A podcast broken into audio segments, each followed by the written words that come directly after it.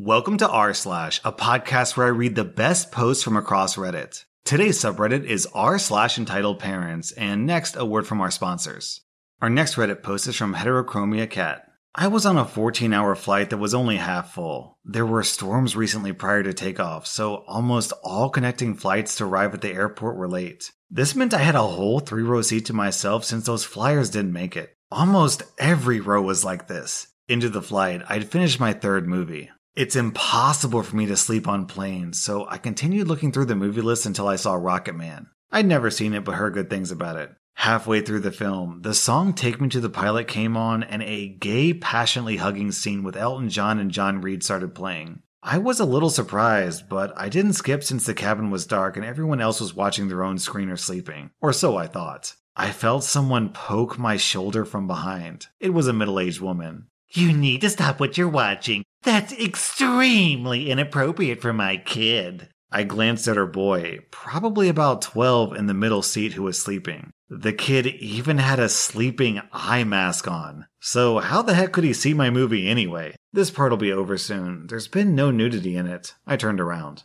I could hear her scoff loudly. I'm assuming she pressed the help button since a flight attendant came over 10 seconds later. By the time the flight attendant came to our section, the steamy scene was finished anyway. And no, there was no nudity, just steamy kissing and pectorals. The flight attendant said, May I help you? This person is watching gay adult erotic videos. My kid can see that and doesn't need to know about those relationships. She's watching a movie provided on the list. There's nothing I can do except advise you to watch your own screens. It's not a family appropriate movie on a plane. She needs to change the movie or turn it off. I apologize, but she has the right to watch what she wants to watch. If there are further complaints in the future, we could take action. The flight attendant walked to the back of the plane. I heard the entitled mom say, ridiculous, under her breath. I was super tempted to rewind back to Elton's one night stand, but I didn't need that BS at that moment. Later, I turned around at her during Elton's drug and alcohol overdose at his pool party, and her eyes were fixated on my screen. She must have enjoyed the movie. Man, what is this Karen gonna do if her precious little angel grows up to be gay? Our next Reddit post is from Meffer. Quick backstory. My mother didn't raise me, her parents did. She's always chosen guys and partying over me and my siblings. That's why Child Protective Services has taken all three of her kids away. Once I became an adult and joined the military, she would hit me up every couple of months asking me to give her different sums of money. She works, but it's a BS job. Eventually, I asked her why she doesn't get a real job, and her response was, Because I would be miserable doing that. Here, I get to talk garbage about people and have fun. That's all good if you can pay your bills, but she can't. She's done the same thing to my sister, who was also in the military. Anyway, I talk to her roughly three or four times a year. Last week, she was asking me when I finish school where I'll be moving to. I told her I don't know. Her response was, Well, wherever you go, you know I need a mother in law suite to stay at. My response was, No, I don't. After that, I got bombarded with how my generation doesn't know anything about respect and how I wasn't raised properly. Mind you, I was raised by the same.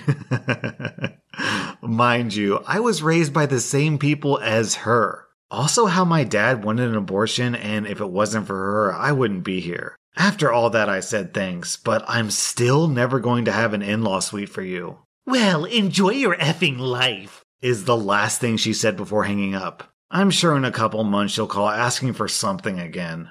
Our next Reddit post is from Natmus. Okay, so this happened today, like an hour or so ago. A bit of a preamble. I'm a trans girl, just got to my family's house to visit for Easter, and have shortish, pretty deep purple hair. I pulled into a non brand specific supermarket around the corner from my family's place to pick up an energy drink. And as I got off my bike and removed my helmet, I could see out of the corner of my eye this little girl by the trolley return pointing at me and generally going nuts. I start to walk past to walk inside the store, and the little girl turns to her mother, our entitled parent, sitting on a bench nearby with an old lady who must be her mother, both having a cigarette each. Mummy, can I have hair like her? No, little girl, and that's not a girl. The old lady grunts in approval. I ignore them and move in to grab my sweet taurine juice, and because it's Easter weekend, I'm in there for about 10 minutes or so, just in a crowd. As I walk back out, the family is still outside with a lot more cigarettes smoked. But why can't I have pretty hair? Because I said so. Now shut up before I bloody clip you. I start to walk past as the entitled parent waves to catch my attention. Hey, mate, what do you have hair like that for? Oh, uh, because I want it? No, but why like that? No man I know has a color like that. Can't you just take it out? Well, I'm not a man, so there's that, and not without constantly washing my hair for like a couple of days. No, I mean like now. Can you get it out now? I knew the education in my area was lacking, but geez. Look, I just wanted to grab a drink and get going. Let's just leave it. I turned to walk back to my bike and put my helmet back on.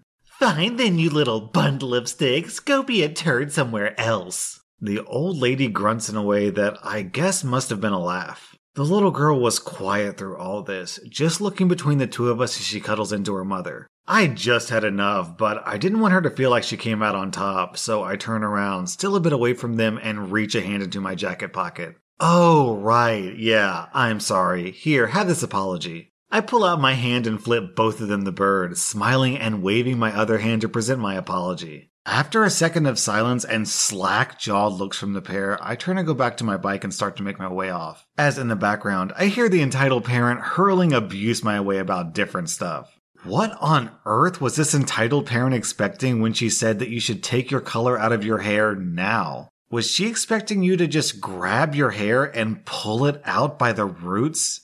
Our next Reddit post is from Brimstone Garden. I have my own entitled parent stories, but this one happened to my mom when she was pregnant with me. So, back in the late 90s, when Sears wasn't sad and dying, my mother was an assistant manager. Her boss was also pregnant, and this generally wasn't an issue until it was. Now, my parents spent a long time choosing baby names when I turned out to be a girl. They really wanted my name to be gender neutral to prevent future trouble finding jobs. Yes, that's the actual reason. But my middle name remained the same as when they thought I was a boy, Ryan. When they decided on my full name, my mom told her friends about it, and one of them ended up telling the manager. As my mother was on lunch break, this lady storms in, already red and furious. I heard you were naming your baby Ryan. My mother is, of course, stunned. She stays silent for a few moments before finally answering.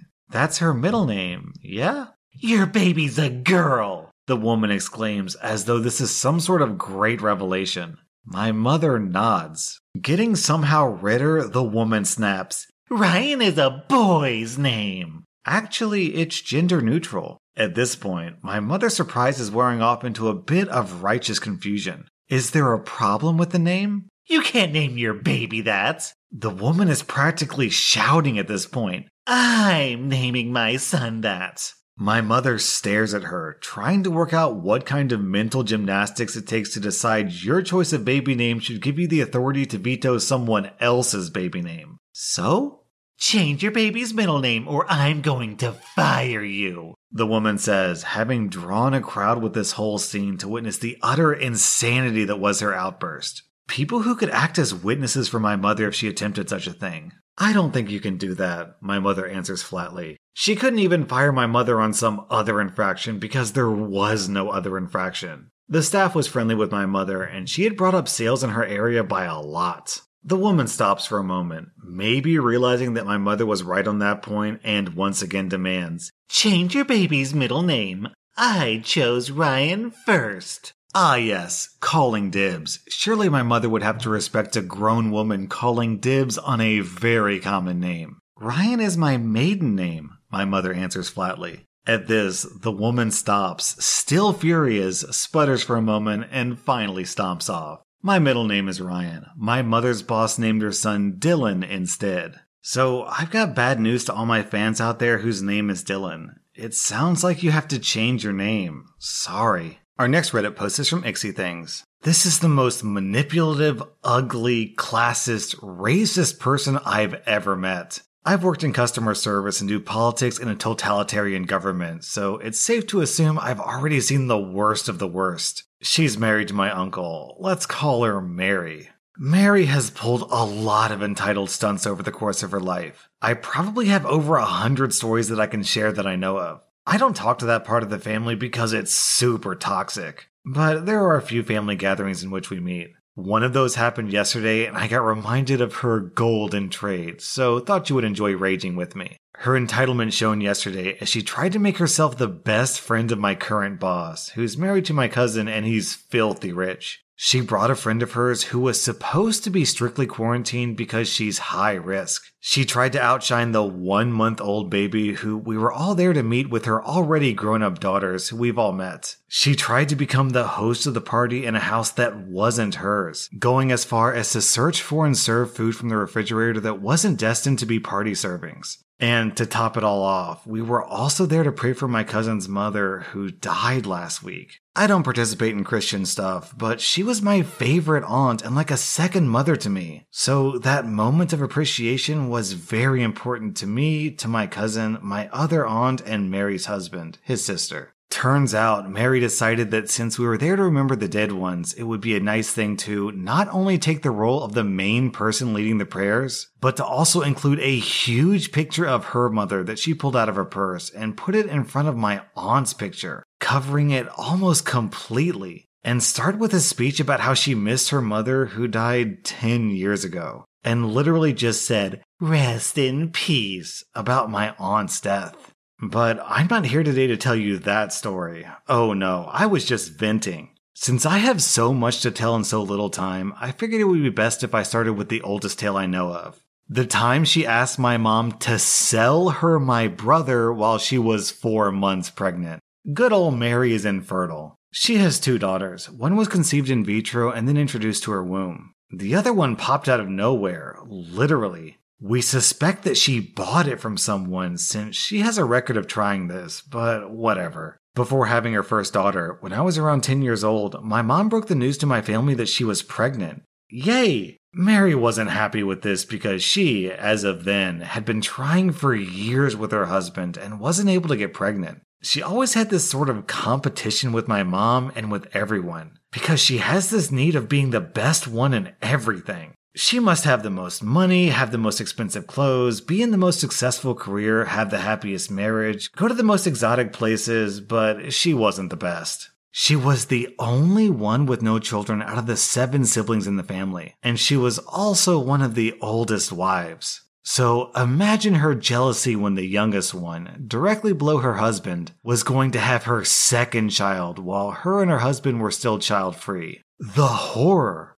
Her status! So she pulled my mother aside one day and told her, You know, it isn't fair that you got pregnant before us. It wasn't fair for you to have OP before your brother since he's older than you, but whatever. It can't be helped if OP was a broken condom or something. But you know, we've been trying for years now and we're just exhausted. And we're not comfortable with trying those artificial methods nor having a baby without our blood. So, since you're family and we know you're not in a financial position to take care of another baby right now, what would you say if I offered to pay for everything pregnancy related and after the baby's born? I would pay you a certain amount for keeping it as your brother and I's baby. Of course, my mom said no. She told me roughly how the proposition went years later, but only because I was the one that found out why she was so pushy about buying my brother. Because this wasn't just a one time thing. She tried constantly to convince my parents to sell them my brother throughout the next five months, and even for some months after he was born. You see, my father is a son of immigrants. He has a European bloodline and is very handsome. Mary also has a need of proving to everyone that she has royal blood, and aesthetics are everything to her. Hence, the need to show herself as the best of the best in every aspect of her life. And she will not hesitate to do anything to achieve her goal of being the perfect woman with a perfect life.